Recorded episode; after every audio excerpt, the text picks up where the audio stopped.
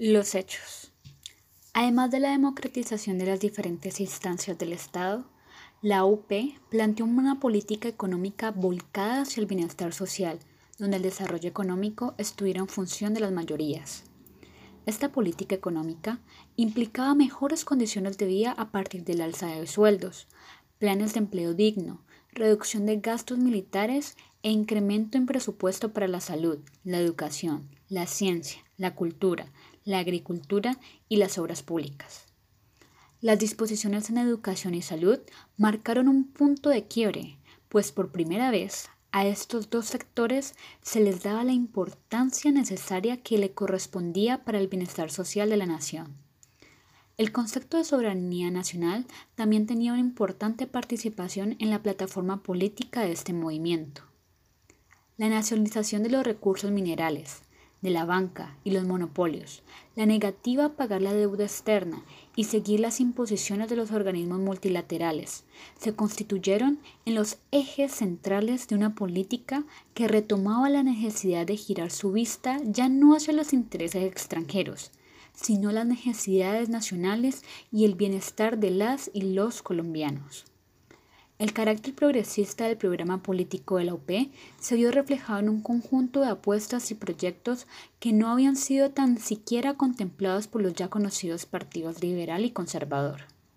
Su plataforma contemplaba a los diferentes sectores de la sociedad en sus necesidades sociales y la reivindicación de sus derechos. Campesinos, indígenas y mujeres por primera vez eran contemplados como sujetos que merecían un trato especial. Los campesinos fueron contemplados a partir de la necesidad de una real y democrática reforma agraria, las comunidades indígenas a partir de su dignificación y el respeto a sus derechos, y las mujeres a partir de la política de igualdad y reivindicaciones de derechos. La dirección de ese nuevo movimiento se la entregaron al ex magistrado del Consejo de Estado y presidente de Nacional Judicial, Jaime Pardo Leal, un aguerrido dirigente boyacense, heredero de la oratoria gaitanista, así como un grupo de intelectuales del PCC y los dos comandantes de la FARC, alias Iván Márquez y Braulio Herrera, aquel más político y este francamente militar. Ambos resultaron elegidos a la Cámara de Representantes. Entre las acusaciones mutuas del proselitismo armado contra las FARC y de los hostigamientos contra los campamentos guerrilleros en tregua, el proceso de paz vivió un permanente deterioro a partir de 1984 y las elecciones presidenciales de 1986, año en donde se vivenció el éxito de este proyecto político, pero, como si fuera poco, el entonces embajador de Estados Unidos en Colombia, Lewis Tam, declaró que la guerrilla colombiana se financiaba con las actividades de narcotráfico Recordemos que nos situamos en un tiempo en que el país vivía la explosión del tráfico de cocaína por el llamado cartel de Medellín.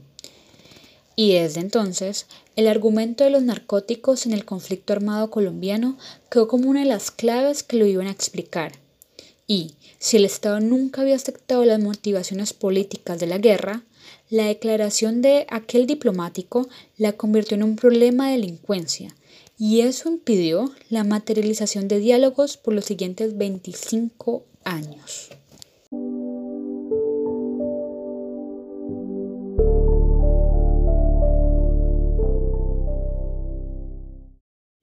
El proyecto político que iba a ser transitorio siguió siendo impulsado, en parte porque lograba convocar una buena parte de las voluntades y las organizaciones sociales, sindicales y políticas de la izquierda, y con esa idea, su presidente nacional, Jaime Pardo, se convirtió en candidato presidencial en 1986. Sin embargo, ya la masacre había comenzado. En poco tiempo, los representantes a la Cámara electos por ese grupo y que venían de la guerrilla terminarían por renunciar a sus curules y regresaron a la clandestinidad. Márquez se convirtió en miembro del secretariado y Herrera fue expulsado de la guerrilla, tras haber sido acusado de asesinar un grupo significativo de sus hombres y de perder el control que ejercía la FARC en Mardanela Medio. A pesar de lo anterior, la actividad política de la no se tradujo del todo a reducirse, sino que a su vez incrementó, Pardo Leal fue asesinado en octubre de 1987 y a su lugar fue asumido por el, abogado manizalita Bernardo Jaramillo Osa. La presencia electoral de la UP se hizo importante en el nordeste antioqueño, el Bajo Cauca, el Magdalena Medio, la zona del Urabá, Chocó, Arauca, Meta, Medellín y Bogotá.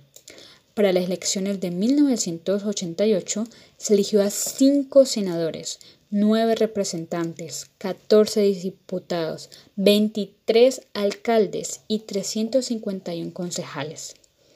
Sin embargo, a los ya atentados personales se fueron uniendo las masacres. La zona del Urabá fue el escenario más frecuente de estas acciones que convirtieron a la región agroindustrial en la zona más golpeada por el fenómeno del paramilitarismo. los nombres de los Cocos, la Honduras, la Negra, Puerto Galleta, San Juan, San Pedro o Policarpa se hicieron tristemente célebres en la historia de esa guerra contra la UP. Tres alcaldes de Alpartado fueron acribillados en esa zona o en Medellín. Casi todo un consejo, el electo en 1988, fue asesinado.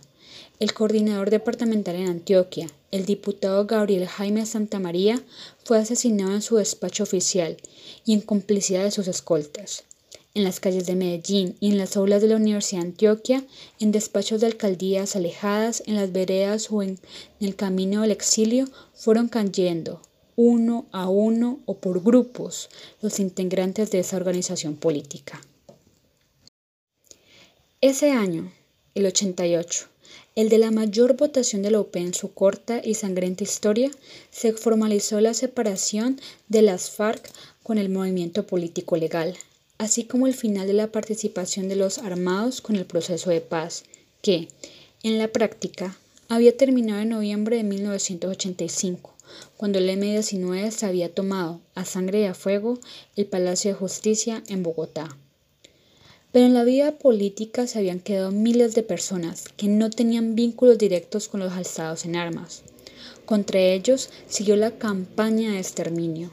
El siguiente magnicidio ocurrió en marzo de 1990, cuando un sicario disparó contra el senador y candidato presidencial Fernando Jaramillo Osa en el aeropuerto de Bogotá. El dirigente se preparaba para quitarle izquierda a la y convocar a un movimiento más moderado, pero las balas no le dieron tiempo. El odio lo que representaba la UP quedó ilustrado en la siguiente anécdota.